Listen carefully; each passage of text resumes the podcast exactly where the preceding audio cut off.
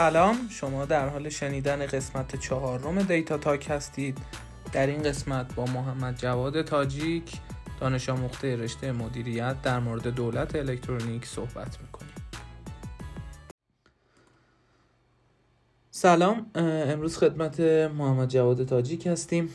محمد جواد جان، خیلی خوشحالم که وقت تو به من دادی برای ضبط این پادکست و گفتگوی دوستانه. در خدمت هستیم. اول سلام و حالا معرفی. یک گفتمان و گپ دوستانه و اینکه من هم همونجور که خود گفتی محمد جواد تاجیک هستم، دانش آموخته رشته مدیریت، و اینکه بریم ببینیم که چه اتفاقایی میفته.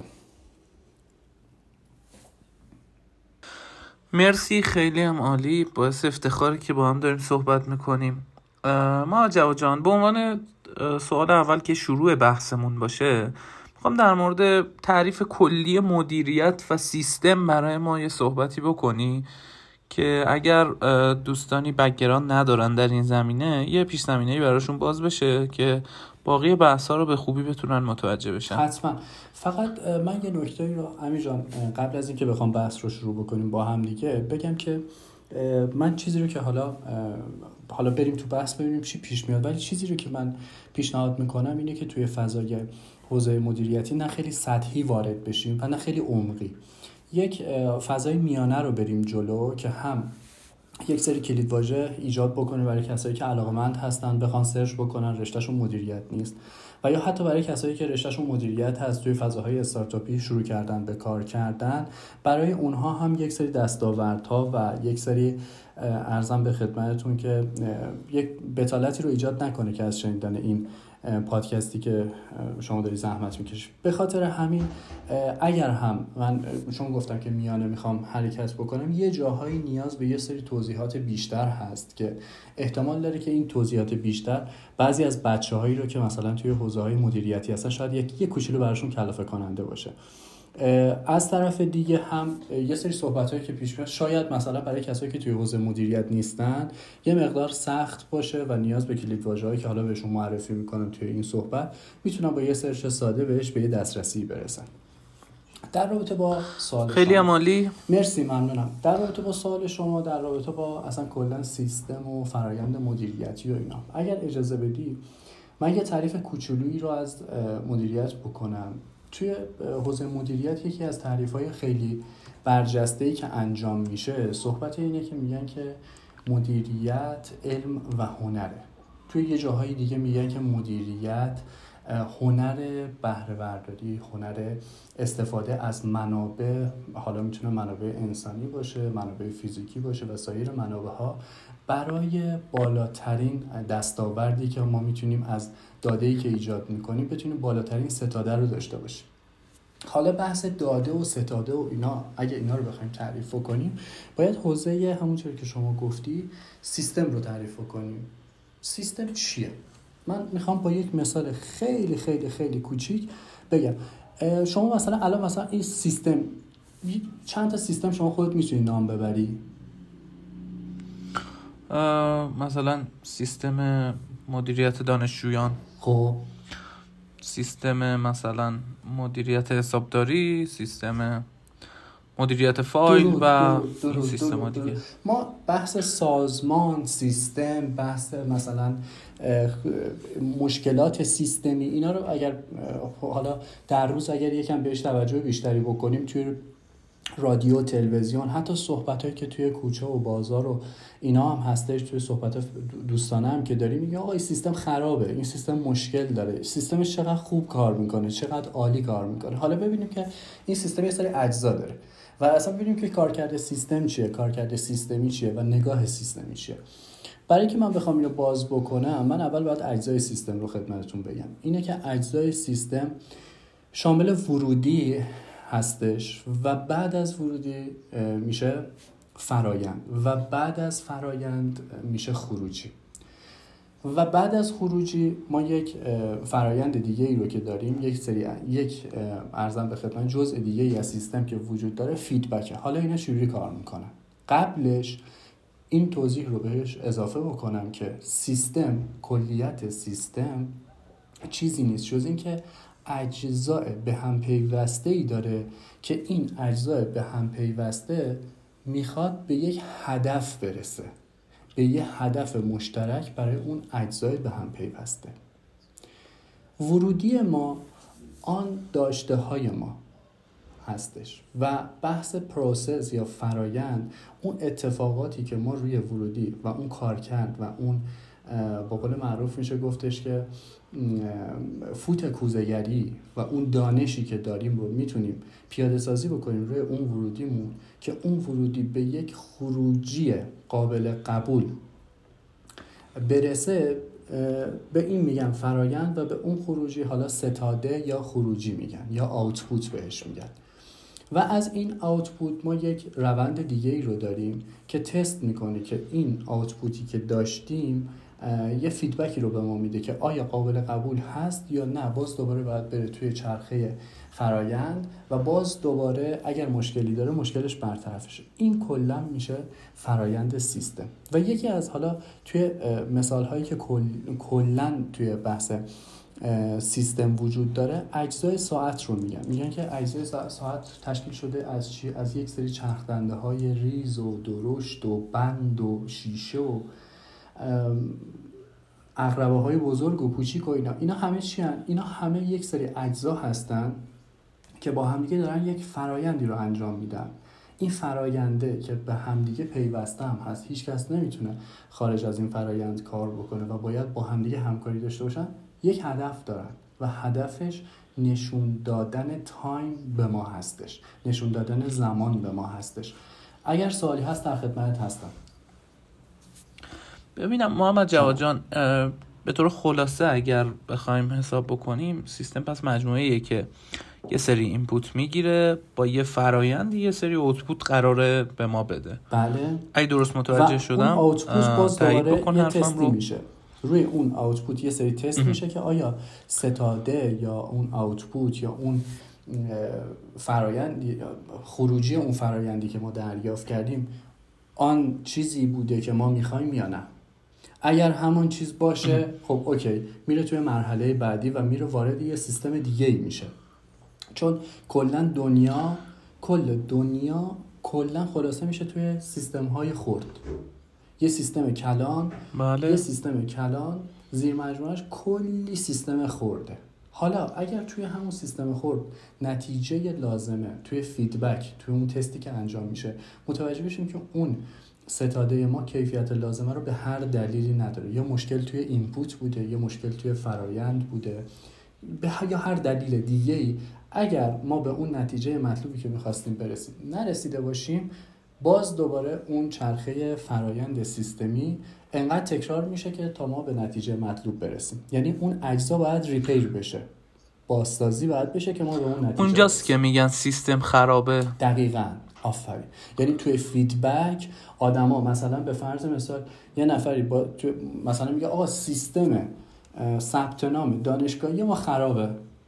خب ما و ما اگه بخوایم متوجه بشیم که آقا سیستم مشکلش کجاست، ضعف سیستم کجاست، کاری که ما انجام میدیم اینه که فرایند، کل فرایند سیستم رو باید بیایم بازبینی بکنیم، بررسی بکنیم که ببینیم آقا این کجاش مشکل داره. شاید شما داری کد دانشجویی تو توی بحث اینپوت اشتباه وارد میکنیم، شاید پروسس مشکل داره و سیستم درسته و سیستم درسته و سیستم درسته اینپوت ما مشکل داره، ورودی ما مشکل داره.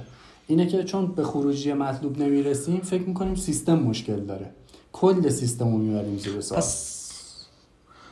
پس زنجیروار هم به هم متصله با این صحبت هایی که داشتیم. قطعاً همینطوره، قطعاً همینطوره. خب محمد جواد جان، خیلی نکات کامل و ریز بریز و جزئی رو میگی و من دارم لذت میبرم واقعاً. امیدوارم شنونده هم لذت ببرم و قطعاً همینطور خواهد بود. اگر بخوای در مورد دولت و حکومت صرف این که موقعیت جغرافیایی یا کشور خاصی هست صحبت بکنی و به ما یه تعریفی بدی، چه تعریفی در مورد این دو کلمه داری برای ما؟ ببین اگر اجازه بدی من این دوتا کلمه رو اصلا خود ماهیت این دوتا کلمه رو برای شما یه توضیحی بدم. ببین واژه دولت توی حالا به انگلیسی میشه استیت، حکومت میشه گاورمنت. حالا اینا چی هستن؟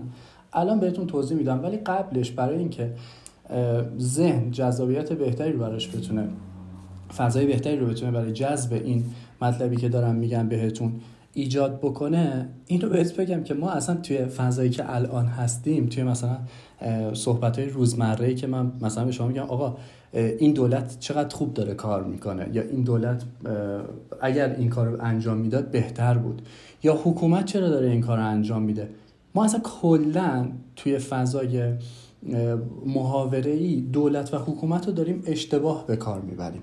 حالا اگر بخوام برات تعریف کنم، استیت یا همون دولت میشه پدیده‌ای که کم و بیش ثابت و پایداره و در طول زمان هیچ تغییری نمیکنه. دولت هیچ تغییری نمیکنه، یعنی دولت چهارم، دولت دهم، دولت دوازدهم، چیزایی که ما تو ایران داریم اصلا اینجوری نیست. توی تعریف بین المللیش ما چیزی با عنوان تغییر دولت نداریم. حالا عنصرهای دولت چی هستش؟ عنصرهای دولت نظیر جمعیت و سرزمین و حکومت میشه، یعنی خود حکومت تو دل دولته. حالا گاورمنت یا دولت چی میشه؟ گاورمنت یا دولت اگه بخوام یه خیلی به قول معروف خلاصه‌شو بهت بگم، اجزای سه قوه، اجزای سه قوه‌ای که حالا ما تو ایران داریم و بهش میگن حکومت. ما خیلی وقتا حتی هم توی ایران و توی هم خیلی از کشورهای دیگه حکومت عوض شده ولی دولت عوض نشده. یعنی مثلا سرزمین و جمعیت و ملت و اینا که عوض نمیشن که، میشن؟ یعنی مثلا میشه مثلا ایران زمینش عوض بشه؟ نمیشه که. آدماش که عوض نمیشن، عوض میشه فقط. آدماش که عوض نمیشن که، اون حکومتشه که عوض میشه. و ما اینو خیلی وقتا اشتباه به کار میبریم، یعنی فضای دولت و حکومت و اینا رو ما خیلی وقتا اشتباه به کار میبریم. ولی حالا من فقط خواستم که یه توضیحی در رابطه با این سوال شما بدم. و نکته دیگه‌ای که هستش که اگر ما صحبت دولت‌ها و صحبت هرسم به خدمتت که توی بحثایی که حالا پیش میریم که مرتبط خواهد بود قطعاً، اگر بحث دولت میکنیم همون بحث به قول معروف روزمره‌ای که داریم صحبت میکنیم، بحث آکادمیک نیست. یعنی توی تعریف آکادمیکش چیزی بود که خدمتت گفتم، اما توی حالا بحثایی که اگر از من دولت میشنوید، همین دولتیه که همه اسمشو میگن ولی اون دولت نیستش. خیلی هم خوب. این سوال رو من بابا این پرسیدم که به یه سوال بزرگتر برسم، که ازت بپرسم در واقع دولت الکترونیک چی هستش و یه تعریفی از این از شما میخواستم محمد جواد جان. خب ببین، یکی از رویکردهای کلا فضاهای کارکردی دولت ای گاورمنت یا دولت الکترونیک یا به قول معروف الکترونیک گاورمنت میتونه یکی از ابزارهای دولت باشه. خب و اتفاقی که میفته اینه که بذار یه مثالی رو مثال که نه بذار یه داستان خیلی کوچیکی رو از بحث، چون صحبت دولته، از گرایش مدیریت دولتی برای تعریف کنم. امیر خیلی جالبه که بدونی که توی قبل‌تر، توی ابتدایی که حالا سرزمین‌ها و آدم‌ها و فضاهای مدیریتی و این که حالا باید یک دولتی وجود داشته باشه، یک حکومتی وجود داشته باشه، یک کارکردی وجود داشته باشه، یک نظمی وجود داشته باشه در سطح کلان که آدم‌ها طبق اون نظم به قول معروف کار بکنن، امنیت داشته باشن و غیره. خب اتفاقی که میفته اینه که دولت‌ها و حکومت‌ها و اینا شروع می‌کنن به تشکیل شدن، تشکیل داده شدن. خب توی ابتدای امر کسایی که صاحب نظر هستن توی بحث مدیریت دولتی، مثالی رو که میزنن میگن که یه مثال قایق میزنن و میگن که دولت یه قایقه و آدمایی که سرنشین این قایق هستن همین مردم عامه‌ای هستن که توی یک کشور یا توی یه سرزمین دارن کار میکنن و اون دولت داره میخواد بهشون یک سری رفاه جمعی، امنیت، بهداشت و غیره براشون ایجاد بکنه. توی رویکردهای اولیه مدیریت دولتی، دولت اومد نقش پارو زدن رو داشت. یعنی چی کار میکنه؟ یعنی میگفتش که عامه مردمی که نشستید توی این قایق، شما بشینید آب تو دلتون تکون نخوره. دولت همه کارا رو میکنه، خودش پارو میزنه به جاش، خودش به جاش هر جا که نیاز باشه پهلوگیری میکنه، سرعتش رو زیاد میکنه و کم میکنه. یه کوچولو که رفتن جلوتر توی بحث‌های نیو پابلیک، توی بحث‌های مدیر... رویکرد مدیریت‌های جدید و نوین دولتی به این نتیجه رسیدن که دولت کارش پارو زدن نیست، بابت اینکه اگر بخواد پارو بزنه خیلی از مغزها، فکرهای متفکری که برای راهبردهای اصلی جامعه و مردم داره این از دست میره، چون داره کار یدی انجام میده. و توی این رویکرد جدید اومدن گفتن که کار دولت کار سکانداریه، کار دیدبانیه. دولت میاد چیکار میکنه؟ میاد فضای خصوصی ایجاد میکنه، یک سری دست یک سری فضاهایی رو ایجاد میکنه و میده به یک سری از سایر سازمانهایی که حالا یا میتونه خصوصی باشه یا میتونه خصوصی دولتی که اصطلاحا بهش میگن خصولتی باشه، میده در اختیار اونا قرار میده و اونها شروع میکنن به پارو زدن. توی تعریفی که خواستم برات بکنم اینه که دولت برای اینکه نقشش رو بتونه یک نقش ارتباطی انجام بده، توی سال هزار و نهصد و نود، تقریبا اوایل سال هزار و نهصد و نود بود امیر، که استفاده از سیستم‌های الکترونیکی و کامپیوتری، اینا که خیلی بهتر از من میدونی، یه مقدار با قول معروف برجسته شده بود. دولت کاری که کردش، اومد گفتش که من از این سیستم‌ها میخوام استفاده بکنم تا با مردم بتونم ارتباط راحت‌تر و بی‌واسطه‌تری رو داشته باشم.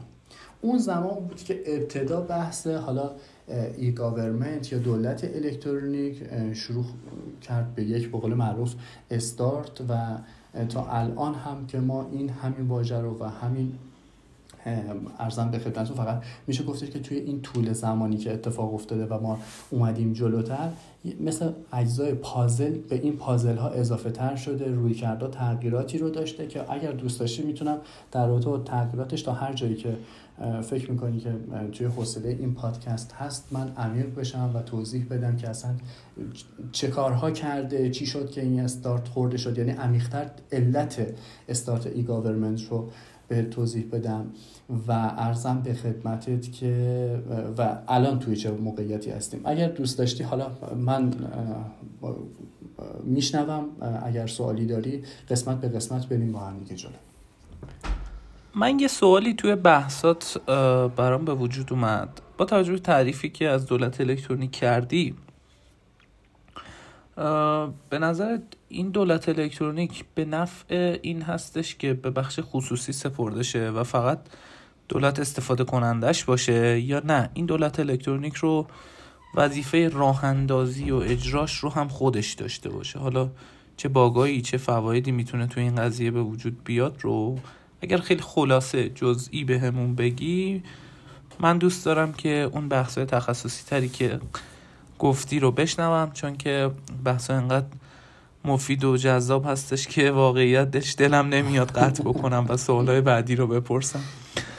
ممنون میشم در موردش توضیح بدی. مرسی. پس اگر درست شنیده باشم این سوال شما از من کردی که ببینیم که این حالا بحث توی بحث ای گاورمنت دولت میخواد پارو بزنه یا دولت میخواد سکانداری بکنه، درسته؟ حالا با تعریفایی که با هم دیگه کردیم. آره آره من بخوام یه مثالی بزنم، مثلا قرار هستش یه سامانه‌ای بیاد و یه سری اطلاعات از یه قشری گرفته شه و با تعریفی که از سیستم داشته یه خروجی بده. پیاده سازیش رو بهتر داخل دولت انجام بدن، یعنی مثال میزنم دولت یه سری برنامه نویس داشته باشه، یه سری مدیر داشته باشه که اینا رو پیاده سازی کنن، در اختیار مردم قرار بدن، یا نه دولت سفارش دهنده به یه شرکتی باشه و اون سیستم رو از اون شرکت بگیره و فقط استفاده کننده باشه؟ من در مورد آلی. این بیشتر می‌خواستم بدونم. ببین امیر جان، یکم مدیریتی تر بکنیم بحث کلامی رو که داریم با هم دیگه پیش می‌بریم. ما یه تعریف مشترک و یه کلام مشترکی رو رسیدیم باهش بهش بهش رسیدیم و اونم سیستمه. خب ما الان دیگه می‌دونیم سیستم چیه. خب ما با توجه به اینکه خروجی که از یعنی نتیجه و دستاوردی که برامون مهم هستش، اون دستاورد رو یه جاهایی خصوصی ها میتونن به اون دستاورد برسن، با سیستم خصوصی میشه رسید، یه جاهایی میشه با سیستم دولتی به اون رسید. اما اگر بخوام خیلی کلان و خیلی کلی به شما پاسخ بدم به سوالتون، هیچ وقت دولت، هیچ وقت هیچ دولتی این کار رو نمی کنه که بحث بستر ای گاورمنت رو به خاطر وجود ارزم به خدمت ریکورد های اطلاعاتی جز خورد و خیلی کلی که از عموم مردم گرفته میشه، از کسب و کارهای مختلف گرفته میشه و از کلا روابط، از رفتارهای مختلف گرفته میشه، قطعاً هیچ دولتی قبول نمیکنه که این دست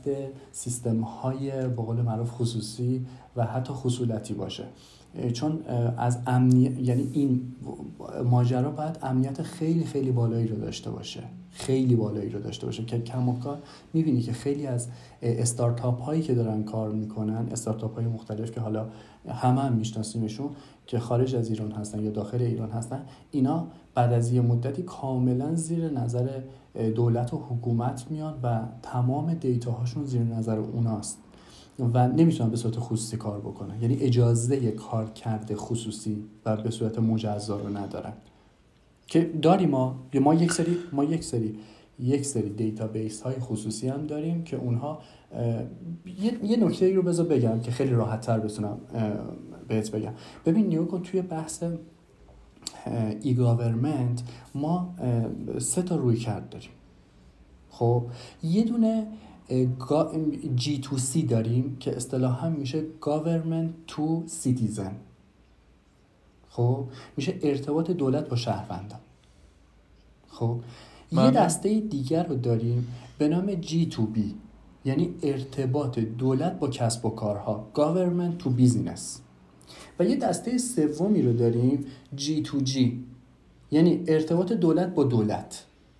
خب حالا با این سه تا روی کردی که و با این سه تا چشمندازی که دولت الکترونیک میتونه حضور داشته باشه توی صحنه، حالا حساسیت اطلاعات توی هر کدوم از این ای گاورمنت ها به قول معروف دولت های الکترونیک و ارتباطشون توی این سه تا ارتباط، هر کدومشون میتونه از حساسیت های خاص خودش برخوردار باشه که اونایی که حساسیتش یعنی سد بندی داره، بله بله بله، حساسیت اون جاهایی که حساسیتش کمتر داره خب میتونه واگذار بکنه به بخش خصوصی که اون هم ماجراهای خاص خودش رو داره امیر جان، که اون بخشای خصوصی هم باید زیر نظر دولت کار بکنن، باید دیتاها رو به دولت و حکومت بدن هر جایی. یعنی بحث من بین المللیه و این اضافه بکنم، این به قول معروف پینوشت یا پاورقی رو اضافه بکنم که صحبتایی که دارم میکنم اصلا صرف بحث ایران نیست، یه بحث کاملا بین‌المللیه. شما توی هر دولت، توی هر حکومتی که ببینید دیتا، حالا بخوام خیلی رسمی ترش رو بگم اینفورمیشن، چون دیتا داده ها، هر داده‌ای میتونه باشه، ولی موقعی که این فرایند یه پروسه پروسس و یک فرایندی ایجاد میشه روی دیتا که تبدیل به اینفورمیشن و اطلاعات میشه، بسیار بسیار بسیار بسیار بسیار ارزشمنده برای هر حکومت و برای هر دولتی و این نمیتونه در واقع داده ها من عذرخواهی میکنم بس در واقع داده ها همون داده های خام حساب میشن توی تعریفی که داری صحبتشو میکنی و اطلاعات یا اینفورمیشن اون اوتپوت سیستمی هستش که به ما گفتیم. من این سوال رو که ازت پرسیدم یاد یه دونه پرزنتیشن حالا یا ارائه از آقای امیر ناظمی افتاده بودم بله. که فکر کنم حالا دو سال گذشته بود، داشت در مورد زمانی صحبت میکرد که یه دوره خیلی سیل توی تهران و اطراف میومد توی دوره‌ای و اطلاعات مراکز سیلخیز و غیره رو دادن به حالا سرویس نقشه بلد بله. گفتن که وقتی در واقع میان اطلاعات رو به شرکت خصوصی میدن، فرآیند اعتماد آدم‌ها به استفاده اون سرویس‌ها بیشتره تا اینکه مستقیم در واقع خودشون بخوان اون اطلاعات رو استفاده کنن. خودشون یعنی کی اینجا؟ حالا خودشون منظور این هستش که یه سیستم رو دولت ارائه بده آها. یا دولت یه اطلاعاتی که بخش خصوصی نداره رو بهش بده و اون خدمات روی بخش خصوصیه را بده. بله. و الان تو صحبتات متوجه شدم که خب چون که سطوح بندی هست پس همه اطلاعات رو نمیشه این کار رو کرد و خب این چیز جدیدی بود که من از صحبتات یاد حالا گرفتم. حالا یه چیز مهم بگم، میخوام فقط جمع‌بندی بکنم کلام شما رو. این که میگی خودشون، صحبت اینجاست، صحبت ایرانه، خب صحبت جایی که من تو داریم توی زندگی میکنیم، صحبت کسایی که به یک سری اپ ها و به یک سری اطلاعات اطلاعات و به یک سری دیتا ها. من ببخشید امیر، به خاطر اینکه من نمیدونم چرا امروز یکم گلوم درد میکنه و آروم میخوام صحبت بکنم، یه جایی جویده جویده میشه، هم از تو و هم از کسایی که ما انقدر صحبتاتو دوست داریم که آرومه واقعا به چشم نمیاد جویده میشه. به بزرگواری خودتون ببخشید، نمیدونم از دیشب تا حالا درگیر گلو درد شدم، امیدوارم که اومیکرون نباشه. عرضم به خدمتت که امیر ببین، یه چیزی میخوام جنبندی بکنم از صحبتهایی که گفتی. گفتی که آدما اینجا اعتماد ندارن. خب یه, چ... یه اصولی رو میخوام بهت بگم و یعنی این حرف من نیست، یک اصله که وجاهت هر دولت و حکومتی، حالا کاری به تعریف هایی که اول کردیم از دولت و حکومت نداریم، ما کلی داریم صحبت میکنم، وجاهت یک دولت رو یک چیز مشخص میکنه و اون هم اعتماد مردمه، که این وجاهت میتونه برای یک دولت قدرت داشته باشه، میتونه برای یک دولت انعطاف پذیری بیاره و غیره. اینه که وجاهت نکته، عرضم به خدمتت که بحث همین چیزی که بهت گفتم یک بحث بسیار بسیار بسیار مهمیه. اینه که داری میگی که یه جاهایی اعتماد هست، اعتماد نیست. حالا اصلا کلا این بحث اعتماده توی هر دیتایی، حتی یک سری سیستم‌های خصوصی که هر کدوم از ماها بخوایم توی یه سیستم خصوصی ورود پیدا بکنیم و یک سری دیتا رو در اختیار اونها قرار بدیم، قطعاً قطعاً به قول معروف یک سری امنیتی رو باید داشته باشیم. مثلا همون امنیتی که توی سیستم سلسله مراتب نیازهای مازلو هستش که پله دومش هست. نیازهای اولیه، نیاز فیزیولوژیک مثل غذا و آب و خواب و سلامتی و اینا هست که توی پله دوم اگر اینا وجود داشته باشه، پله دوم بحث امنیته، امنیت شغل، امنیت سایر امنیت‌ها، امنیت منابع، امنیت اخلاق، امنیت خانواده، امنیت دارایی، امنیت سلامت. بحث امنیت خیلی بحث مهمیه و شما هر جا که دیتا داشته باشی یه گوشه ذهن یه ناامنی هست، نکن از دیتای من سوء استفاده بشه. در خدمتم. خب با توجه به صحبتایی که کردی در واقع این در رو برای من باز کردی که ازت بپرسم حریم خصوصی چیه، تعریف حریم خصوصی چیه و چی حریم خصوصی من یا تو و یا هر شخص دیگه ای میتونه باشه. ببین امیر جان، توی بحث حریم خصوصی میتونم بهت بگم که یکی از کسایی که اولین مقالات رو نوشت در رابطه با حریم خصوصی بحث آقای وینفیلد بود که ایشون اومد یک مقاله‌ای رو نوشت در حوزه حریم خصوصی و حریم خصوصی رو به اجزای مختلف، به فضاهای مختلفی که ما باهاش در ارتباط هستیم، مثل همونجوری که بهت گفتم که توی سلسله مراتب نیازهای مازلو هستش، حریم خصوصی مکانی، جسمی، فیزیکی، شخصیت، دیگه خانواده، ارتباطهای شخصی که داریم، حتی لوازم، لوازمایی که داریم استفاده میکنیم اونها حریم خصوصی دارن. سازمانی، حریم خصوصی سازمانی داریم ما، حریم خصوصی اطلاعاتی داریم که این حریم‌های خصوصی بله. هر کدوم از اینا برای ما دغدغه‌ای هستن. یعنی ما هر کدوم از اینا، یعنی هر انسانی، شما اگر توجه کرده باشی هر حیوانی رو که شما نگاه بکنی، اگر یک حالا بچه‌ای رو داشته باشه محافظت میکنه از اون بچه تا زمانی که مثلا اون به یک سنی برسه که خودش بتونه از خودش محافظت بکنه و امنیت خودش رو خودش فراهم بکنه. پدر ماد... پدر مادرش ازش محافظت میکنه و این حریم خصوصی و این حریم امنیتی رو براش فراهم میکنن. یعنی این چیزی رو که داریم، بحث حریم رو که داریم صحبت میکنیم ازش، از آموزه‌های اولیه‌ای که هر کدوم ما توی خانواده یاد گرفتیم، یکی از موارد بسیار مهمی رو که به ما یاد دادن بحث حریم خصوصی جسمانی هستش. بحث اندام‌های جسمی که جزو حریم‌های خصوصی ما هستش. بحث اینکه شما میری مدرسه، اینا وسایل تو هستش و کیف و کتاب تو، اینا اینا مال توئه و باید از حریمش محافظت بکنی. ما قسمت به قسمت توی رشدمون به صورت فیزیولوژیکی، به صورت رویکرد قدم به قدمی که توی دنیا تجربه زندگی کردن رو به دست آوردیم، حریم خصوصی رو متوجه شدیم، بدون اینکه مثلا دیدید میگن قانون نانوشته، بدون اینکه اصلا بدونیم اینها جزو حریم های ما هستن، اینها جزو چیزایی هستن که ما باید ما باید اینا رو محافظت بکنیم. ناخواسته توی آموزه ها، تو دل آموزه ها بحث محافظت از حریم های خصوصیمون که توی جایگاه مختلف هست و خدمتت گفتم، اینا رو داریم محافظت میکنیم. من یه سوالی به این برام پیش اومد، یعنی ما توی زندگی منحصراً در مورد حریم خصوصی مطالعه یا اطلاعاتی کسب نمی کنیم و ناخودآگاه توی اجتماع، حالا چه با زندگی کردن چه با معاشرت با آدما، این وارد حالا ذهن ما یا ناخودآگاه ما میشه. ببین بذار یه جور دیگه بگم امیر، اصلا حریم، حفظ حریم جزو یکی از پارامتر پارامترهای بقاه. یعنی شما نمیتونی که حریم رو، حریم مادیت رو، اگر حریم مادیت رو شما حفظ نکنی چه اتفاقی میفته؟ اون دزدیده میشه دیگه، اوکی؟ و اگر دزدیده بشه به سرقت میره. بله به سرقت میره. و اون زمانی که دزدیده بشه چه اتفاقی میفته؟ اتفاقی که میفته شما حریم خصوصی مناسب دیده، بهش تعرض شده و اون چه, چه اتفاقی برای شما میفته؟ زندگیت سخت‌تر میشه، درسته؟ چون که نیاز من بوده و از بین رفته.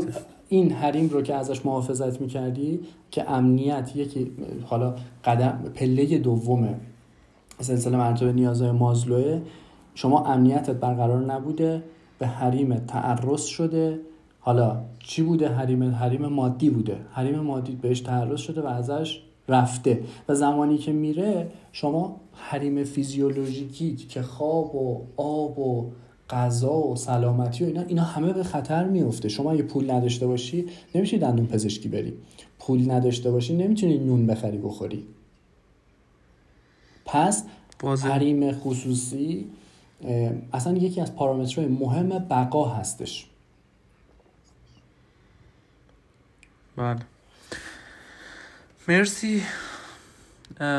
صحبتی از سوال فعلی باقی موند یا من سوال بعدیم رو بتونم بپرسم؟ نه بگیم اگر چیزی من احساس بکنم که نیاز هستش که حالا برای بحث‌های بعدی که شما جزو سوالاتون هستش، اگر من احساس بکنم که چیزی نیاز هستش، باز دوباره برمیگردم به قبل و امیدوارم که حالا این برگشته به قبل خارج از حوصله نشه، ولی اگر نیاز بشه حتما این کارو میکنم که مطالب آنچه که حالا به قول معروف شایسته هستش به قول معروف انتقال پیدا بکنه. چقدر به قول معروف گفتم امیر؟ فکر کنم اگه یه به قول معروف شمار میگذاشتیم الان هفت هشت تا به قول معروف گفتم احتمالا. خب محمد جواد جان، من تو دو سوال قبلی کلمه دولت الکترونیک و جداگانه حریم خصوصی رو ازت پرسیدم. بله. جداگانه. و حالا میخوام اینا رو در کنار هم بذارم، بگم که توی دولت الکترونیک حریم خصوصی وجود داره؟ اگر وجود داره چه شکلی رعایت میشه؟ اصلا در واقع تو این بحث وقتی این دوتا کلمه کنار هم میشینن چه چالشایی به وجود میاد؟ و اینا رو از نظر تو که حالا مطالعات مدیریتی خیلی بیشتر از من هست لااقل، خوب هست که بدونی. امیر سوال آخرت خیلی بجاست و آخر باید پاسخ داده بشه. خب و اینکه سوال مهم، آیا توی ای گاورمنت ما حریم خصوصی داریم یا نداریم؟ خب اگر اجازه بدی ما میخوایم نهایت به قول معروف تجربه کار کاربریمون نهایت تجربه کاربریمون رو بگیم که آیا وجود داره یا نداره. ما برای اینکه بتونیم خیلی واضح و شفاف و طبق یک اصولی به این پاسخ برسیم، نیازه که اجزاء این سیستم رو خوب بررسی بکنیم و مطالعه بکنیم، ببینیم که آیا مثلا میگیم که آره داریم یا نه نداریم، چرا اینو میگیم. و قبل از اینکه حالا به اون آره یا نه برسیم، ردش بکنیم یا بپذیریمش، اگر اجازه بدی من یه سری موارد رو بهتون توضیح بدم خارج از خیلی امانه. خارج از حوصله شما که نیستش له.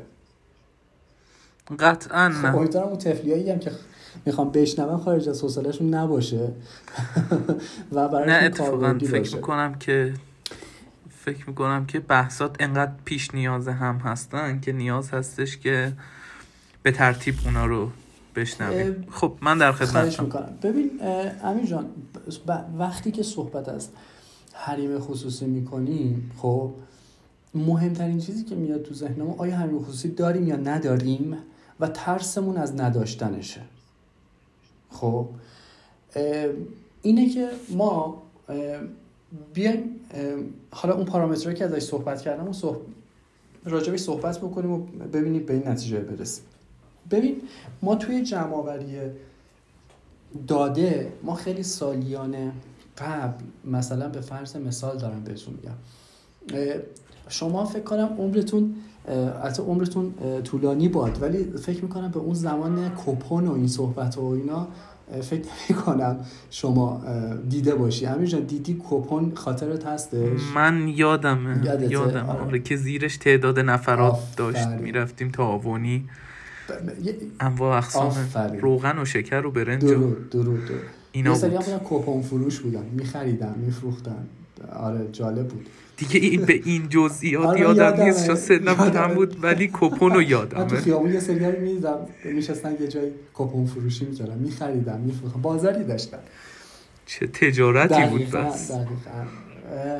امیر جان ببین نکن، یه موقعی زمانی که اصلا می‌خواستن کوپن بدن چه اتفاقی می‌افتاد؟ شما بعد می‌رفتی ثبت نام می‌کردی توی صفحه کوپن، خب یعنی مثلا ثبت نام می‌کردی که آیا مثلا چند نفر هستی، چند تا خانواده هستی که اینا ماه به ماه مثلا به فرض مثلا به شما مثلا اگر پنج نفر هستی یه کوپن پنج نفره به شما بدن که حالا اون مقدار بهتون شکر بدن، برنج بدن، روغن بدن و غیره. حالا می‌خوایم با هم دیگه سیستم رو بررسی بکنیم. امیر ببین این چقدر سخت بود که همه اینا بعد می نوشتن توی یه سری دفتر می نوشتن، وارد می کردن، بعد یه سری از سیستم ها و یه سری از سازمان های دولتی اون موقع به قول معروف نظارت داشتن که یه وقت به کسی بیشتر داده نشه، به کسی کمتر به قول معروف حقش ضایع نشه و به میزانی که واقعا ثبت نام میشه اون میزان حالا سایر مواردی که قراره تو کشور وارد بشه به اندازه کافی باشه و غیره. ببین ببین چقدر دغدغه است، یعنی اینا رو کاملا بخوام مکانیکی انجام بدن. ولی الان همین همین امروز روز که با هم دیگه صحبت میکنیم توی بحث دولت الکترونیکی یکی از کارکرداش که خیلی پیشتر بهت گفتم، یکی از کارکرداش اینه که آقا میخواد واسطه رو از آدما کم بکنه. یکی از مهمترین جریانش اینه که دیتای واقعی به دست بیاره، بی واسطه میخواد دیتای واقعی بله. به دست بیاره. میگه امروز روز همه رو با چی میشناسن؟ با شماره ملی میشناسن دیگه، درسته؟ بله. که الان پنج هزار نفر هم که به قول معروف کارت ملی ندارن، حالا امیدواریم که زودتر به دستشون برسه. امروز روز شما هر ثبت نامی که میخوای بکنی آیدیت شماره ملیته، حالا یه عدد یک تا یه عدد یک تا دقیقاً، حالا شما زبان مهندسیش میشه عدد یک تا. اینی که جمع‌آوری سریع اطلاعات و اتفاقایی که میفته الان خیلی راحت‌تر شده توی دولت الکترونیک. خب پس این بحث جمع‌آوری و ساده‌تر شدن جمع‌آوری اطلاعات یکی از دستاوردهای مهم دولت الکترونیک. یه مسئله بسیار مهم دیگه ای که هستش یه سه چهار تا مورده، اگر خارج از به قول معروف حوصله نیست من این سه چهار تا مورد رو بگم چون این دستاورده خیلی جالبی رو میتونه ایجاد بکنه. امیر جان قبل از اینکه واردشون جانب. بشی من یه پرانتزی رو باز کنم و یه سوالی بپرسم. میدونیم که توی حالا دنیا و توی زندگی شما وقتی یه چیزی رو به دست میاری و فوایدش رو میگیری، یه سری چیزا رو از دست میدی. بله. این قاعده که برای همه چیزها قطعاً بله. هستش. اومدیم در مورد این که حالا به طور مثال این فرآیند کوپن رو که گفتی از حالت مکانیکی و فیزیکی تبدیل به یه در واقع کد ملی شد که اگه الان بخواد یه همچین چیزی پیاده سازی بشه خیلی سیستمی تره و خب خوبه و همه هم فوایدش رو میدونیم، از نظر اینکه مثلا یه فرد نمیتونه تو دو تا شهر مختلف بیش از سهمش از یه چیزی بهره ببره. بله. ما چیا تو این فرایند جابجا شدن از حالت مکانیکی به حالت دیجیتالی یا حالا الکترونیک از دست دادیم؟ یعنی چی اونجا بود که ما اون رو صرف نظر کردیم؟ اصلا واقعا چیزی بود تو این فرایند جابجایی که الان نداریمش و از دستش دادیم؟ امنیت. از چه بابت؟ یکم باز کن برام. ما اومدیم یک ما که نه، یعنی اتفاقی که افتاد دولت دولت ها اومدن چیکار کردن؟ ای گاورمنت رو استارت زدن. خب و اومدن گفتن که آقا هر کاری که می‌خوایم بکنیم با دیتا، با ارزم به خدمتت، با همون کد کد چی گفتی؟ کد یکتا گفتید؟ کد ملی، کد یکتایی. آره کد یکتایی که هستش. این این این کارا رو انجام بدی. چه چه حسنایی رو داشت؟ یکی حسنایی که داشتش اون موقع زمانی که به صورت مکانیکی همه چی بود، به صورت دستی بود همه چی، اتفاقی که میافتاد اینه که ما با حجم عظیمی از فضای داده‌ای روبرو بودیم. یعنی شما فکر کنید چقدر فضا میخواد که این داده‌های مکتوب رو ما اونجا جا بدیم. خب امروز چی؟ از لحاظ محیط زیستی، از لحاظ محیط زیست، از لحاظ یکی از مهمترین چیزا همون امنیت داده.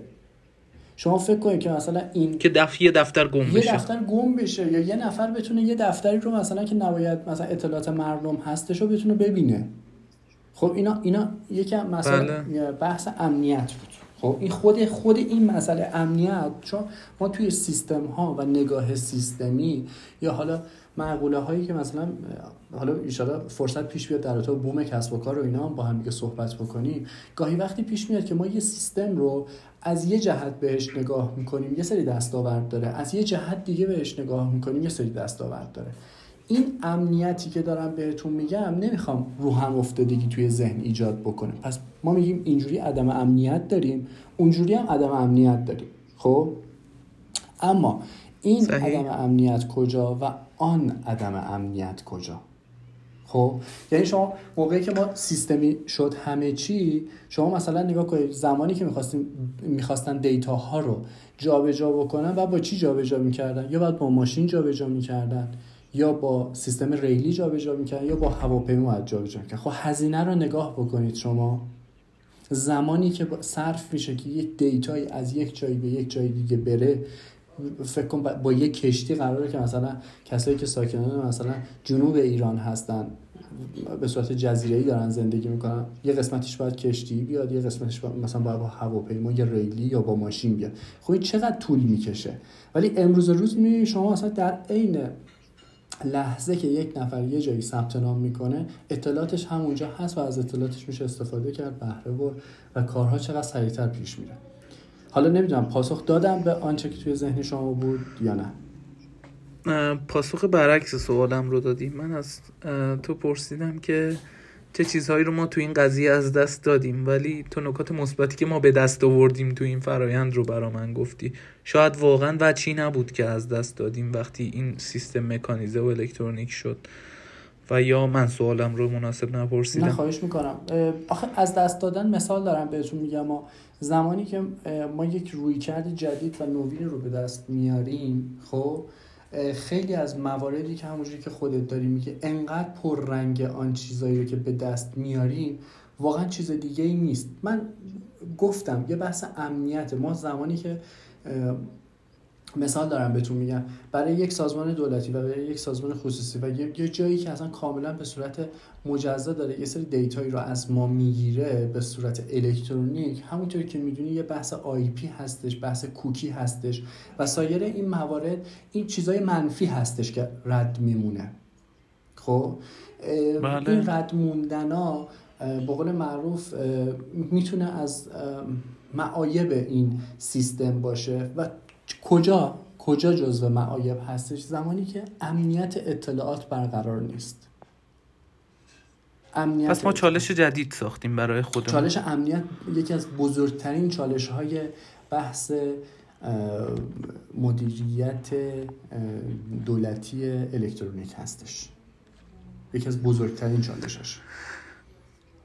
خب می‌خواستی برامون چند تا نکته دیگه بگی که این پرانتز باز شد و من سوالم رو پرسیدم. اگر فلش بک بزنی به صحبتات خیلی هم عالی. خواهش میشه. میکنم سلامت بشید. ببین توی همون بحثی که بهت گفتم، یکی بحث حالا محسنات این هست های این قضیه رو که داشتم بهت میگفتم که یکی جمع‌آوری سریعش بود که این اتفاق افتاد. بعد گردآوری داده‌های بزرگ برای ما خیلی راحت‌تر شد.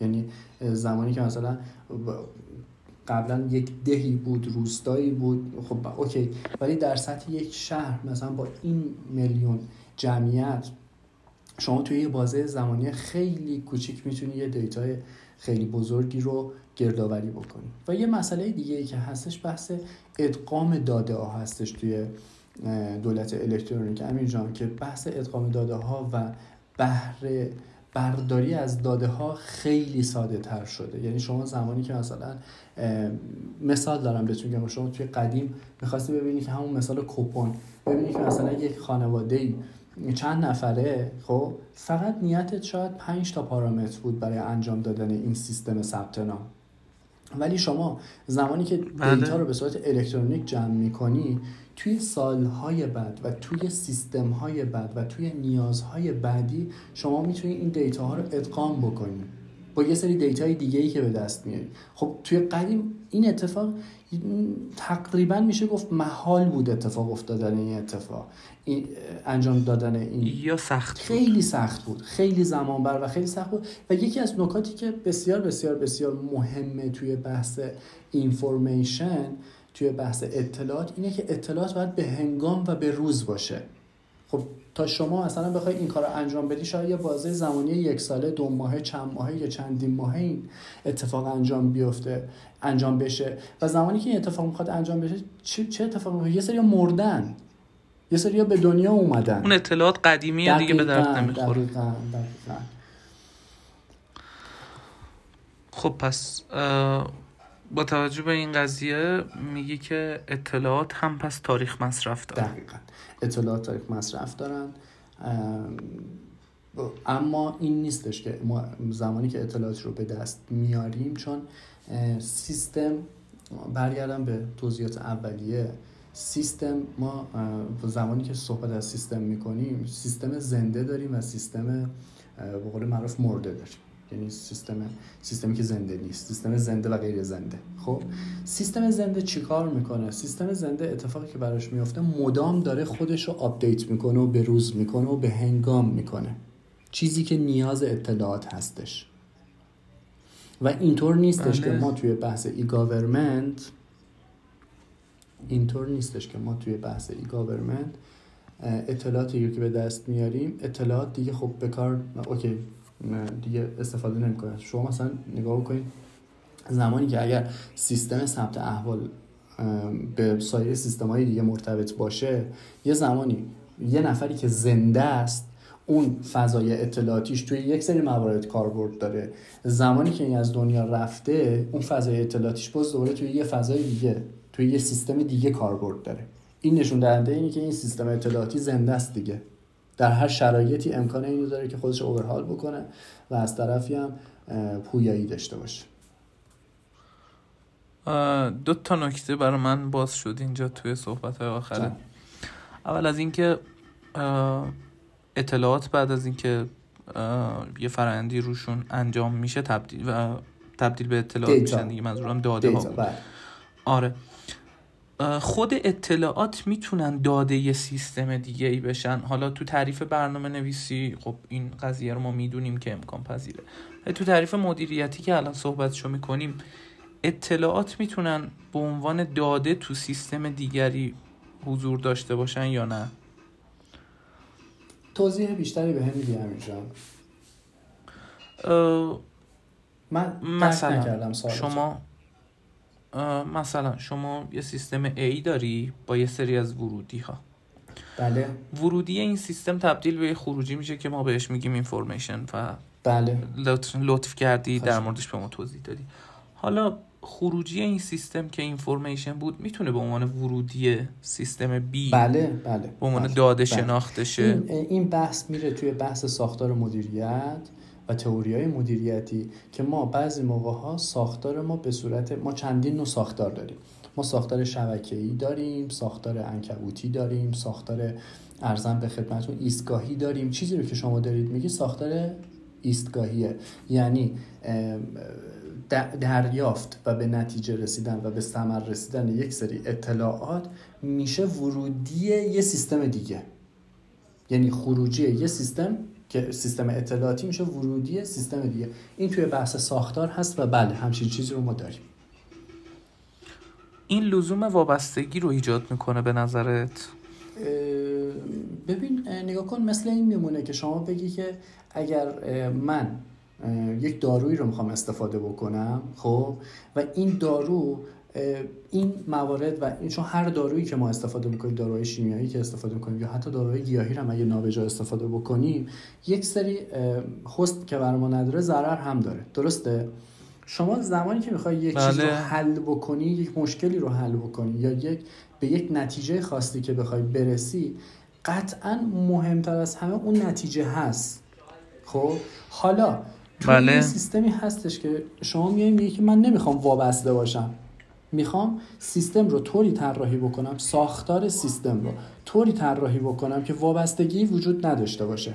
اون موقع با توجه به فراخور طراحی ساختاری که حالا اون سیستم شما اجازه میده، میبینی که میشه دید که با دیتا سنجی هایی که باید روش کار کار کرد، میشه دید که آیا میشه ساختار رو طوری طراحی کرد که وابستگی نداشته باشه. اما یه نکته بسیار بسیار بسیار مهم که توی اوایل گپ و گفتمونم که بود که بهت گفتم، ببین هر سیستمی هر سیستم کلانی یک سری خرد سیستم داره و اینا با هم دیگه وابستن. یعنی اگر سیستمی باشه که باز دوباره ورودی دیگه ای رو نداشته باشه، باز دوباره ازش قابل استفاده نباشه، آپدیت نشه و خیلی موارد دیگه ای که توش دخیل هستش، اون سیستمی که زنده نیست. یعنی مثال دارم بهتون میگم، شما به یک جایی میرسونی، سیستم همینجوری میمونه. سیستم موقعی که همینجوری میمونه، یعنی به یک نتیجه‌ای رسیدی، خب این خب اینو میخوای چیکار بکنی؟ یک یک تولیدیه، یک پروداکتیه، یک سرویسیه. خب اون سرویس رو باز دوباره باید بدی به یه جای دیگه دیگه. من نمیدونم قانون چنده نیوتن، اگر اشتباه نکنم یه شنیدم جایی نخوندم که میگه انرژی هیچ وقت از بین نمیره. خب اینم دقیقاً همینه. شما خروجی هیچ سیستمی از بین نمیره. خروجی هر سیستمی یا استفاده میشه یا از حالتی به حالت دیگه تبدیل میشه، یا اصلا خروجی یه سیستمی میاد توی فرایند یه سیستم دیگه استفاده میشه. مثال بهتون بگم، شما از داده هایی که دارید استخراج میکنید، خروجیش میشه یک سری داده، خب یعنی اینفورمیشن میشه، داده هایی که دولت الکترونیک داره. خب داده هایی که دولت الکترونیک داره، این داده ها یه جایی دیگه شاید اینپوت نباشه، شاید این داده ها تبدیل به یک دانشی بشه که توی پروسس به کار ما بیاد. یه جایی دیگه نقش بله. خروجی یک سیستمی توی یک سیستم دیگه توی فرایند به ما کمک بکنه، نه یک سری آشنایی و یک سری اطلاعاتی رو به ما داده، ما توی فیدبک ازش استفاده میکنیم. بله. اینه که خروجی سیستم های متفاوت کارکردهای متفاوت داره، مثلا همون جریان بوم کسب و کاری که بهتون گفتم، نگاه سیستمی و رویکرد سیستمی که بهتون گفتم، از هر زاویه‌ای که بهش نگاه بکنیم فرمت این به قول معروف کارکرد این سیستم عوض میشه. خیلی عمالی، من سوالام رو جواب گرفتم، میتونی به باقی بحثت برسی. یک سوالی رو کردی، بحث گفتم که اینو آخر سر، یعنی بعد یه سری چیزا رو توضیح بدم بهت، یعنی با هم دیگه به یک سری دید برسیم و به این نتیجه برسیم که بحث امنیت. درسته؟ بحث امنیت توی و اگر درست خاطرم باشه بحث امنیت توی ای گاورمنت رو پرسیدی از من که ما امنیت داریم یا نداریم. منحصراً منحصرا سوالم این بود که توی دولت الکترونیک حریم خصوصی وجود داره یا نه؟ ببین امیر جان، این نکته من باز دوباره تاکید میکنم که اصلا صحبتم صحبت بسه ایران نیست، یک کلیتی در کل دنیا، حالا با توجه به رفرنس هایی که وجود داره دارم به سوالت پاسخ میدم. بحث چالش حریم خصوصی و این بحث اطلاعات شهروندی و یا تمام اینا چیه؟ برای یک منفعت عمومیه. خب برای زمانیه که دولت به این نتیجه رسیده که باید سکاندار باشه و برای اینکه بهتر بتونه سرویس های عمومیش رو ایجاد بکنه نیاز به یک سری اینفورمیشن و دیتا داره. خب این اتفاق ای گاورمنت افتاد، اما اتفاقی که میفته اینه که شما زمانی که توی یک فضای حالا حالا توی یک بستر اینترنتی، توی یک بستر ثبت نام، توی یک بستر حتی پیگیری، زمانی که داده هات رو وارد میکنی توی هیچ سایتی، من من من خودم به شخصه توی هیچ سایتی ندیدم که بگه که تو بحث دولتی‌ها رو دارم میگم، بگه که امنیت و حریم اطلاعات شما حفظ می شود. هیچ جا من توی سایت‌هایی که تا الان عمرم جایی ثبت نام کردم، رجستری کردم، چیزی رو می‌خواستم پیگیری بکنم، هیچ جا نگفتم. خب مسئله‌ای که هستش اینه که پاسخ سوالت به صورت صریح و بدون حاشیه، بحث امنیت الکترونیک، بحث امنیت، بحث حریم شخصی توی دولت الکترونیک رابطه عکس داره. یعنی هرچه قدرت ای گاورمنت بالاتر میره، از شما دیتای بیشتری گرفته شده، قدرت کارکردی شده، هم بهت میگن از شما دیتای بیشتری گرفته شده و شما حاشیه حریم امنیتت ضعیف‌تر شده، چون اصلا چون اصلا شما نمیدونی بعد اینا کجا استفاده میشه، نمیدونی کجا ذخیره میشه و نمیدونی چه کسایی به اینا دسترسی دارن و از طرف دیگر نمیدونی که توی چه موارد دیگه قراره از این فرایندهای اطلاعاتی شما اطلاعات شما از این حالت به چه حالت دیگه قرار در بیاد. همه اینا برای یک ناامنی میتونه به قول معروف، یک ناامنی بزرگ، یک دلیل خیلی به قول معروف محکم پسندی باشه. خیلی عالی، اینقدر سوالات رو خوب جواب میدی، من واقعیتش از این حجم از اطلاعات شگفت زده شدم. سلامتش عزیزم. با توجه به این صحبت‌هایی که کردیم یه سوال کوتاه از این بحثمون باقی میمونه، اینکه چالش‌های حق شهروندی کلاً چیه و میخوام حالا چه تیتروار چه به صورت مفصل این چالش‌ها رو برامون بگیم. ببین امیر جان، یکی از مهمترین چالش‌هایی که توی بحث شهروندی هستش امنیته. خب ما با امنیت شروع کردیم، یعنی وسطای بحثمون رفتیم توی فضای امنیت، رفتیم توی بحث حریم. خب که این امنیت مهمترین چیزی که داره، همون صحبتی که کردیم، امنیت و حریم و حفظ حریم و اینا چیه؟ مرتبط کاملا به بقا. درسته؟ بله. یکی از چیزایی که کارکردهای بسیار بسیار بسیار ببین نکن، چون پارامترهای فضای کلا مدیریت دولتی رو که ما اگه بخوایم هم بررسی بکنیم خیلی جایی صحبت داره، خیلی جایی صحبت داره که این پارامترها اصلا چه کارکردی داره، اگر وجود داشته باشه توی هر مقطع زمانی چه خروجیایی رو میتونه به ما بده.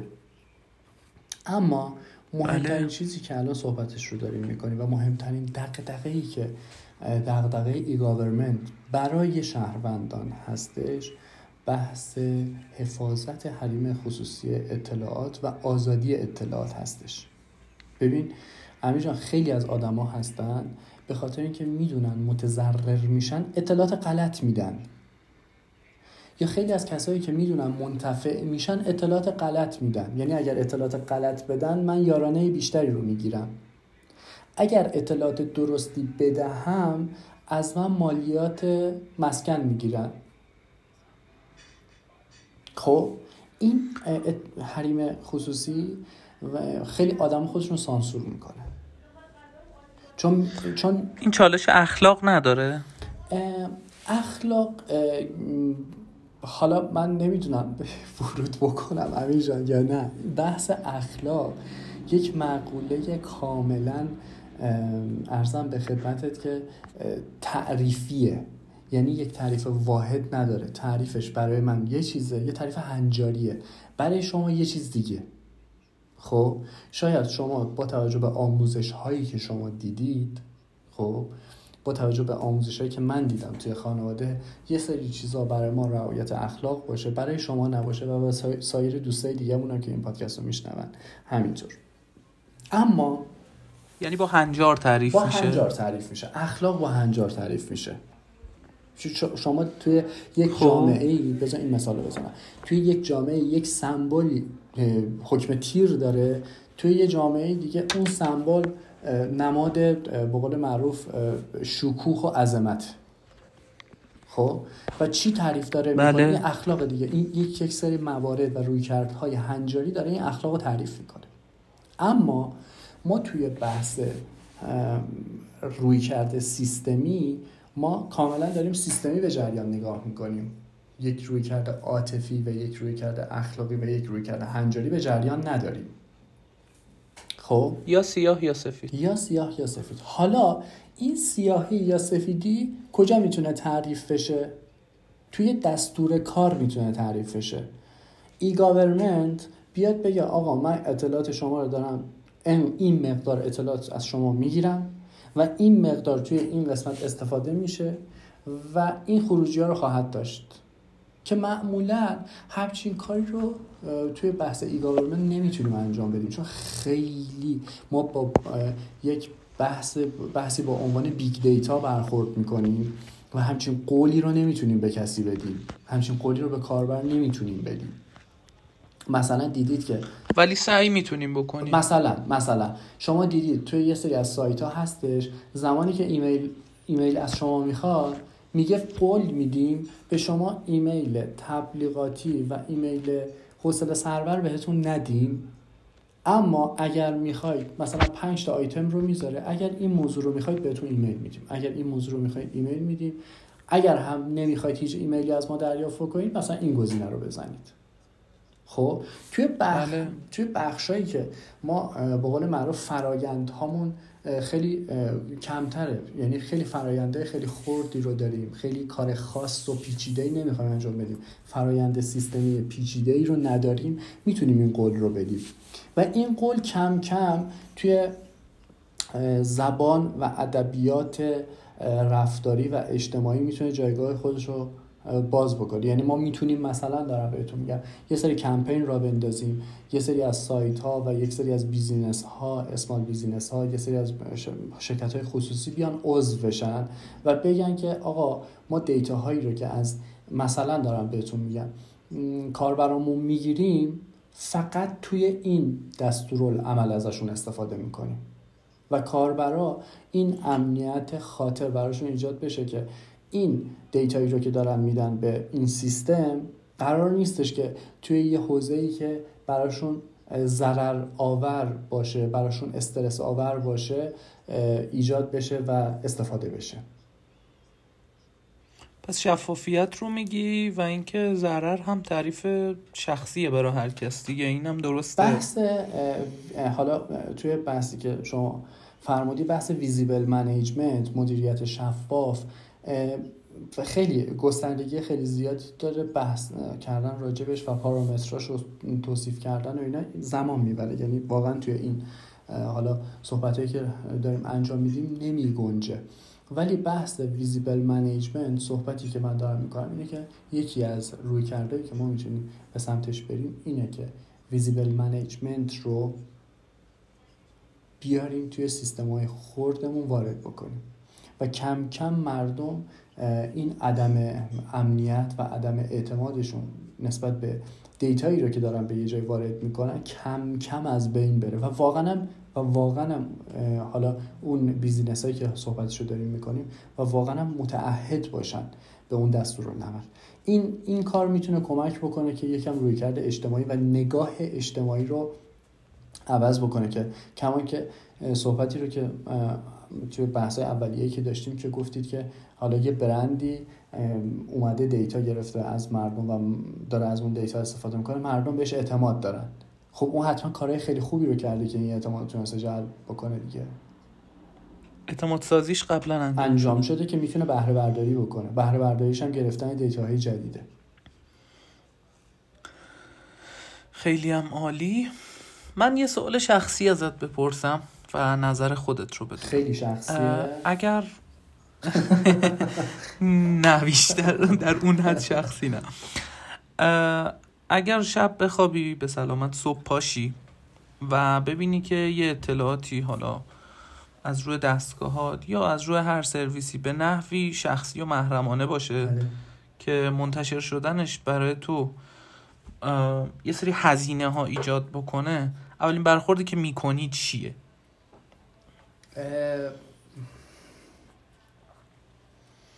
خونسردی؟ با دوستت تماس میگیری؟ اولین چیزیه که میگم، یعنی قبل از این که حالا حالا بذار خیلی خیلی خیلی راحت بدون فکر بهت بگم، اولین چیز میگم که این از کجا نشت کرده و چرا نشت کرده، از کجا و چراییشو پیگیری میکنم و دنبال این میرم. به چه علت؟ به خاطر اینکه دنبال این برم که ببینم که میتونم توی یه قسمتایی پازش بکنم که این انتشار پیدا نکنه یا نه. ولی اگر انتشار پیدا کرده باشه، اینه که دو دستی میزنم تو سر خودم، هیچ کار دیگه نمیتونم بکنم. خب پس مدیریت بحرانت در این حد بود. خیلی ممنونم. من یه سوالی به عنوان سوال آخر داشته باشم ازت. این پادکست که اولین بار خواستم ضبطش کنم با پروژه حق فراموش شدن شروع شد و امروزی که داریم ضبط میکنیم، سرویس حق فراموش شدن سرویسی هستش که من و دوستانم داریم روش کار میکنیم. یه سرویس متن بازه که حالا هر شخص دیگه ای هم میتونه روش تغییرات داشته باشه و به ما اضافه بکنه بله. چیزی رو. نظر در مورد خود حق فراموش شدن چیه؟ با توجه به صحبتایی که قبل از پادکست هم با هم داشتیم. درست. من من حق فراموش شدن رو یه خلاصه کوچیک من... بگم که دوستانی آره، که آره حتما حتما حتما نمیدونن هم یه اطلاعاتی داشته باشن. ما در مورد کلمه حق فراموش شدن یا حالا اون چیزی که توی سرویس حق فراموش شدن داریم در موردش صحبت میکنیم، ما میگیم که مالک اطلاعات خود کاربره. یعنی اگر من امروز رفتم شبکه اجتماعی اکانتی باز کردم، تمام بخشایی که حالا چه پیامه، چه عکسه، چه مدیایه، چه هرچی، چه حتی خود اکانتم، هر وقت نیاز داشتم بتونم حذفش بکنم جوری که انگار من نبودم. یعنی یه ردی از من باقی نمونه از اطلاعاتی که خودم ایجاد کردم، هر وقت بخوام چشم‌پوشی کنم که بقیه نبینن. البته این حق حقی نیستش که ما پیگیرش باشیم، یه قانون خارجیه که وقتی اومد کلی در موردش صحبت شد و خیلی از شرکت‌های خارجی هم الان بابتش حالا جریمه‌های زیادی هم شدن و خیلی اونها رو باز نمی‌کنم.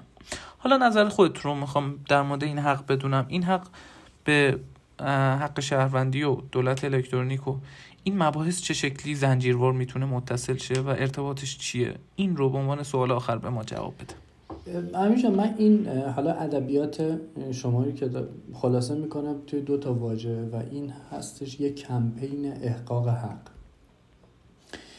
یه کمپینی که شما دارید که آقا ما این حقا رو داشتیم، دیدید که مثلا میگن که آقا یه دیوایسی که میاد قبل از اینکه حالا اپ، دیوایس، هر چی که هستش، اینه که قبلش باید یک دستورالعمل فرهنگی برای ما بیاد که ببینیم چطور باید استفاده بکنیم.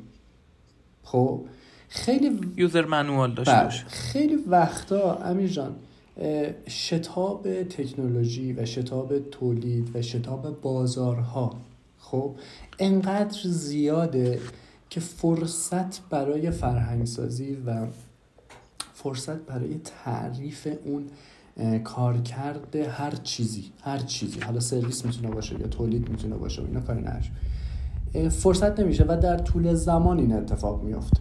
و من اینطوری به این جریان نگاه میکنم، اینه که همینطوری که گفتی قبلا این فرایند نبوده. شرکت خارجی که حالا قبلا با هم صحبتشو کردیم، اونها قدم گذاشتن، یه قانونی رو مردم دست به دست هم دادن، خواستن و این شد قانون. خب این این خواسته شد قانون، این خواسته تایید شد به عنوان یک حق قانونی و یک سری هم توبیخ شدن بابت یه سری از بیزینس‌ها. نه تنها این حق، بلکه یک سری از موارد دیگه‌ای رو که ما باهاش در ارتباط هستیم قطعا در طول زمان امروز متوجهش نیستیم، ولی در سالهای آینده قطعا متوجه میشیم که ای این هم حق ما بوده، ای این هم برای ما بوده، چون روی کردمون عوض میشه. ما تو هر قسمت از زندگی رو که میریم جلو و از اون طرف هم خب به این نتیجه، به این اتفاق جمعی رسیدیم که ما الان دهکده جهانی هستیم دیگه، درسته؟ یعنی صحبتی که داریم میکنیم اصلا بحث بله. فردی و کشوری و ملیتی و قومی نیست، بحث هم بحث یک بحث یک گروه واحده، یک, یک گروه دقیقاً دقیقاً عالی بود، یک گروه واحده. خب این گروه واحد داره سیر تکامل رو طی میکنه و این سیر تکامل یک سری جهانبینی‌های جدید رو بهش میده که متوجه میشه ای این هم مال منه، ای این هم این رو هم باید محافظت بکنم به این دلیل، وگرنه خدشه وارد میشه به بحث امنیت شغل من، امنیت منافع من، امنیت منابع من، امنیت اخلاق من. و مطمئن باشید توی سالیان آینده این مشابه این کمپینی, کمپینی که شما فرمودید، مشابه این توی رویکردهای متفاوت بالا خواهد اومد و یه سری حقوق خاص دیگری که ما الان همین امروز که داریم راجعش صحبت میکنیم، حقوق فراموش شده هستش، یک سری ها رو ما خودمون بهش به این نتیجه میرسیم که این هم حق ما هستش. و قطعاً این موضوع یک موضوعی هستش که چون همون واحد بودن حالا این سرانه رو داریم صحبتش رو میکنیم، موضوعی هستش که قطعاً خواه یا ناخواه به خاطر اون تکاملی که خدمتت توضیح دادم باهاش برخورد خواهیم کرد و اصلا نمیتونیم ازش فرار بکنیم، قطعاً همراهمونه و اینها هم از دل خواسته ها و رویکردهای انسانی که حالا به مراتب قدم به قدم داریم پیش میریم و داره به تکاملی میرسه، قطعاً اینا از دلش جوونه‌هایی رو بیرون خواهد زد که میشه همین استارتاپی که شما دارید کار میکنید و همین احقاق حقی رو که به صورت بین‌المللی خواستن و قانون شد، امثال اینو ما قطعاً خواهیم داشت. خیلی ممنون، صحبتات رو من که خیلی دوست داشتم، امیدوارم و احتمالا حتما اونایی هم که گوش میدن دوستش دارن. به عنوان جنبندی اگه بخوای برامون چند تا نکته بگی و در طی بحثات هم اگر فرد خاصی رو به عنوان مهمون توی قسمت‌های بعدی پادکست ما دوست داری معرفی کنی، ازت میشنویم که چه کسانی هستن و توضیح پایانی چی هست. خواهش میکنم. حالا خیلی اتو کشیده بخوام پاسخ بدم، اینه که دمتون گرم، من تو اتو کشیده نیست اینجوری، دمتون گرم که همچین کاری رو کردید. اطلاع رسانی اطلاع رسانی خیلی خوبیه، مرسی، ممنونم. و من پنل های گفتگو تو که میدیدم که با کسایی که داشتید، من خیلی خوشحالم که در کنار این دوستان امکان حالا سخن گفتن دارم، خیلی خوشحالم که خیلیشون حق اصولی به گردن من دارن. و نکته‌ای که هستش اینه که من یه خواهشی رو که دارم اینه که همیشه توی سالیانی که حالا توی حوزه آموزش و توی حوزه‌های مدیریتی ورود پیدا کردم و دارم کار میکنم، یک دغدغه همیشگی من اینه که آموزش و مهارت دو تا بال هستش که اگر اینا در کنار هم دیگه باشن امکان پرواز وجود داره. آموزش حالا چه به صورت آکادمیک باشه یا چه به صورت آموزش آزاد کوتاه مدت باشه، هیچ فرقی نمیکنه.